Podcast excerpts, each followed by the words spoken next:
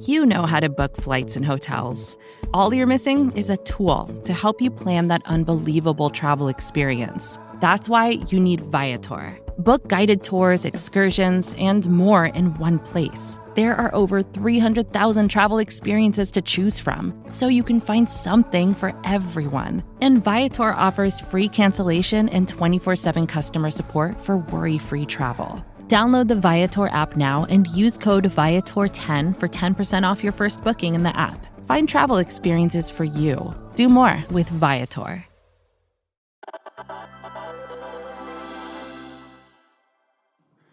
This week, the Senate approved a historic trillion dollar infrastructure package. I truly believe that this bill proves the voice of the people will be heard, and we can all come together to make a difference in people's lives. Transportation projects, high speed internet, clean drinking water. This package has it all, including bipartisan support. The bill now goes to the House, but lawmakers on both sides of the aisle are hopeful that this one will make it to the president's desk soon. There's just one small detail that has tech experts worried. The infrastructure bill takes aim at the cryptocurrency industry. More specifically, tighter regulation around taxation on crypto that could help cover the cost of the infrastructure bill's initiatives. Critics say the language in the bill is off and that crypto developers and miners might pay the price. Makena Kelly has been following the debate for The Verge, and she joins us now to explain. Hey, Makena. Hey. So, Makena, when I hear infrastructure, I think of roads and schools, but Biden has made the argument that he's investing in human infrastructure. So that might include childcare, paid leave, maybe free community college, but cryptocurrency? How does Bitcoin tie into all this? It's definitely a strange thing to include in an infrastructure bill for sure. Uh, but when you're trying to pass a big bipartisan trillion dollar bill paying for so much stuff in the country, there's a lot of people who are asking, well, how are you going to pay for it, right? And that was one of the reasons why cryptocurrency was included. These new tax reporting requirements would raise an estimated $28 billion, according to some of the senators, to offset some of these infrastructure costs. $28 billion is not a small amount of money, and it is a very pricey bill. But what was it about the original language in the bill that raised alarms? Right. So it wasn't the fact that there would be heightened tax reporting requirements. It wasn't really, you know, the total essence of the bill, but it was a definition of the word broker. And the way that it was worded was a little too vague for some senators, especially Senator Ron Wyden, who feared that this definition of broker would end up extending these cumbersome tax reporting requirements to wallet developers and also cryptocurrency miners. And why does the crypto community argue that developers and miners should be exempt from reporting requirements? Well, they're not really making any transactions, right? They're mining the cryptocurrency themselves. They're, you know, creating the wallet infrastructure for these transactions to take place, but it's not necessarily a transaction in and of itself. Right. We heard lawmakers making that argument on the Senate floor this week. The underlying text of this bill would impose this kind of transaction reporting requirement on crypto transaction validators. These are the people that are building out the blockchain by validating a transaction. They would be obligated to report things like a name and a tax ID number and uh, associated with the dollar amount. They don't have that information. For them, the transaction is just an anonymized number. Doesn't make any sense at all. And so senators got together and wrote a couple of amendments to the bill to change this language. Who were those senators and how did the two proposals differ?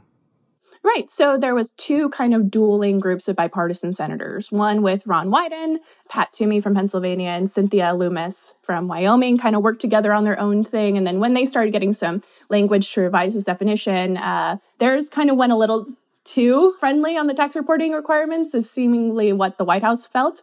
Uh, and so another set of perhaps more moderate cryptocurrency people, like Mark Warner, carved their own amendment out. We want to ensure that taxes legitimately owed are paid. And full and accurate transaction reporting is a proven way to make that happen. We don't, however, want to place reporting requirements on individuals who shouldn't have them. And a lot of this language wasn't really released. It was a lot of things that they were just kind of having background conversations about. But over the weekend on Monday, this weird cryptocurrency conversation that bogged down a $1 trillion infrastructure bill, these lawmakers finally reached a compromise and had an amendment text put out Monday that solved these issues. And where does President Biden and his administration fall on this issue? Which amendment did he side with? So it was pretty clear from over the weekend that the administration was leaning more towards this Warner style amendment that did a little bit of the brokerage redefinition, but didn't really go as far as the Wyden amendments were going to. With this kind of deal, you need as many senators to agree to an amendment like this to get it passed in the first place and to agree to a bipartisan infrastructure deal like this. So if Wyden wasn't going to vote for it or something like that, they had to come to a compromise and kind of edge together both of those languages of those bills to come to some kind of deal on Monday that was later brought to the floor. And as I understand it, the debate over these amendments actually brought the entire progress of the bill to a halt. It was holding it up. So obviously, this is something a lot of people care about. And I imagine these legislators faced a lot of public pressure. How did people respond to the proposals and sort of the, the stalemate? That's the most interesting part of this to me. I have been covering tech for a very long time. And something that I do find really interesting is when you get everyday people getting really excited about something as not as interesting as an infrastructure bill, right? I haven't seen this kind of like public outrage since like net neutrality in 2017. And that was a big public organizing effort. So the crypto community you know, starting from Coinbase people and just like investors themselves really rallied together. There was weird organizing efforts like putting phone numbers out and things like I haven't seen before in a really, really long time, galvanizing an entire community of people who basically just kind of seclude themselves to Reddit communities to actually do some kind of public and um, political organizing. And it seems to line up with this larger trend of crypto going mainstream. It's been happening over the past few months since the beginning of the pandemic. There are a lot more people who have cryptocurrency in their portfolio or who are paying attention to it. So, what was once a really obscure, nerdy, theoretical idea for the future of money is becoming something that people actually own and exchange. So, on Tuesday, we got a vote. How did things unfold? So, the original language is still in the bill. Once the amendment made its way to the floor, Senator Richard Shelby objected to it. It was one of those votes where you need every senator, every single 100 of them to vote to approve it, and that one senator tanked it. Uh, so when the infrastructure package was approved Tuesday, the entire thing, it was approved out of the Senate with the original controversial text in place. So does that mean it was all sort of a fight for nothing? No. So it is interesting to see how this pans out as soon as that amendment was struck down, the crypto community started organizing the House because this bill has to move through the House of Representatives as well. Um, and then, you know, through some conference period where they agree on language. So the Blockchain Caucus, which exists, by the way, um, in the House, signed a letter and sent a letter to all of their fellow representatives arguing that they need to include some of the language, you know, similar to the amendments proposed in the Senate in the House version of the bill. And maybe through conference and negotiations, some kind of uh, revised language could make it to the president's desk by the time this bill gets there.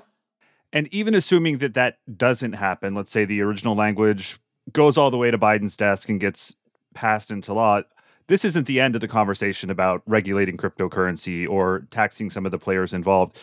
Can you tell us a little bit about what's happening outside of Congress off Capitol Hill in terms of regulation in cryptocurrency? Right. So now we have a new SEC chair, Gary Gensler, and the SEC has been continually prompted by lawmakers and people to kind of get involved in this space. Right now, cryptocurrency doesn't have a sole regulator.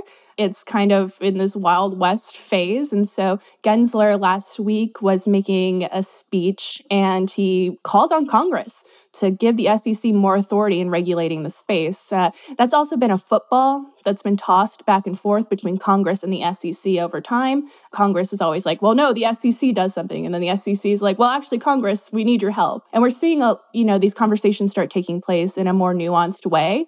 I know that Senator Elizabeth Warren, who's on a lot of the finance committees in the Senate, has been pushing this conversation a lot and bringing crypto people and experts and critics in for oversight hearings and things like that. So it's definitely a space that Congress is starting to learn a lot more about. So there's progress being made, I think. Right. It's pretty impressive in the Senate where I think the mean age is north of 60 for folks to be talking about something as new and tech centric as cryptocurrency. I have to ask, since there's been so much attention paid to it, especially in Washington, what's been happening to the price of Bitcoin and other popular cryptos?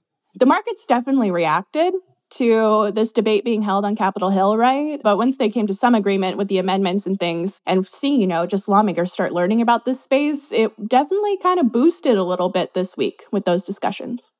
Well, Makena, thank you for joining us and explaining what's happening with crypto. We appreciate it. No problem. It was great to be here. And thank you for listening to Recode Daily. My name is Adam Clark Estes. This episode was produced by Alan Rodriguez Espinosa and engineered by Melissa Ponce from Hemlock Creek Productions. If you want to learn more about crypto or anything else related to tech, let us know. You can email us at recodedaily at recode.net.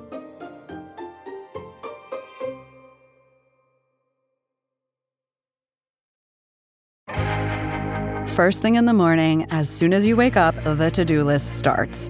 Does the car need gas? Hopefully those leftovers are still good. Why did I get CC'd Call on mom? no. You can't escape the to do list, but you can make the most of your me time with a relaxing shower using Method Hair Care products. Try Pure Peace Volumizing, Simply Nourish Moisturizing, or Daily Zen Shampoo and Conditioner for daily use. All formulated with long lasting fragrances and are safe for color treated hair. Reconnect with the best version of yourself. Visit methodproducts.com to unleash your inner shower.